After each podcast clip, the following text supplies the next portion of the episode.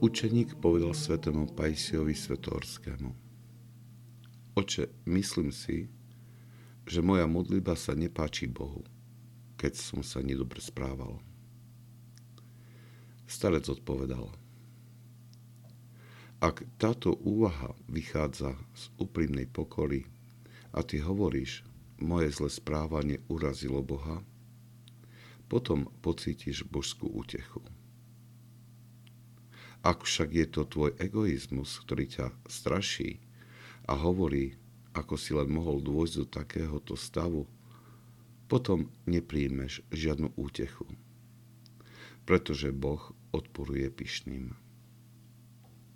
Boh nepočuje modlitbu pyšného, pretože pícha pôsobí ako bariéra. Aby naša modlitba bola vypočutá, musí vyvierať zo zlomeného a skrúšeného srdca. Keď veľmi pokorne takto povieme, môj Bože, ako len môžeš vypočuť takého ubožiaka, ako som ja, náš dobrý Boh nás okamžite počuje.